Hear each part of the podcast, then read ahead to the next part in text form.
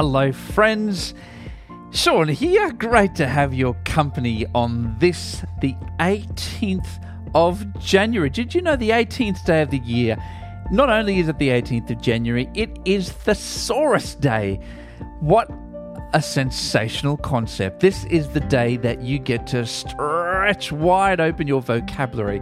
I don't know if other families do this, but one of the Connery family's favourite game around the dinner table is to come up with a word, and then we go around and everybody tries to come up with a different word that means the same thing until we exhaust the options.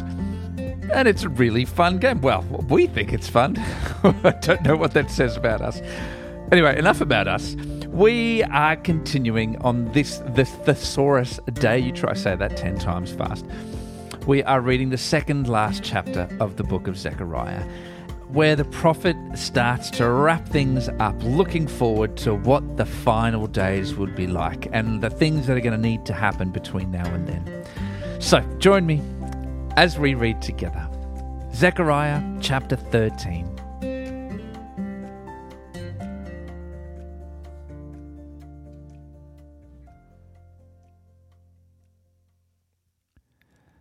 On that day, a fountain will be opened to the house of David and the inhabitants of Jerusalem, to cleanse them from sin and impurity.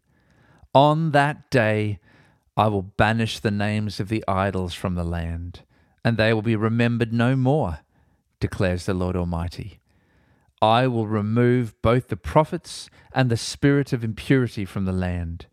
And if anyone still prophesies, their father and mother to whom they were born will say to them, You must die, because you have told lies in the Lord's name. Then their own parents will stab the one who prophesies. On that day, every prophet will be ashamed of their prophetic vision. They will not put on a prophet's garment of hair in order to deceive. Each will say, I am not a prophet, I am a farmer. The land has been my livelihood since my youth. Or if someone asks, What are those wounds on your body? They will answer, The wounds I was given at the house of my friends. Awake, sword, against my shepherd, against the man who is close to me, declares the Lord Almighty. Strike the shepherd, and the sheep will be scattered. I will turn my head against the little ones. In the whole land, declares the Lord, Two thirds will be struck down and perish, yet one third will be left in it. This third I will put into the fire. I will refine them like silver and test them like gold. They will call on my name, and I will answer them. I will say, They are my people. And they will say, The Lord is our God.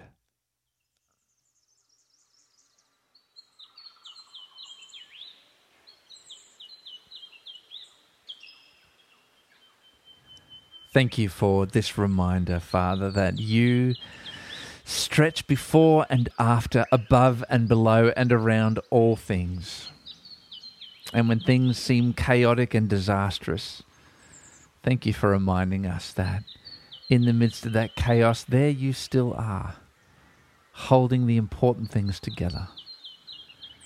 Knowing that in the fullness of time, you will have your way and when it feels like things are going in the wrong direction, to know that nothing lasts forever except for you, your love, and your kingdom. And thank you that you invite us into this kingdom, that you shower us with your love, and that you include us in your plans. Father, we just praise you and thank you and worship you, for you are wonderful and majestic beyond our understanding. And it's in the name of Jesus that we pray. Amen.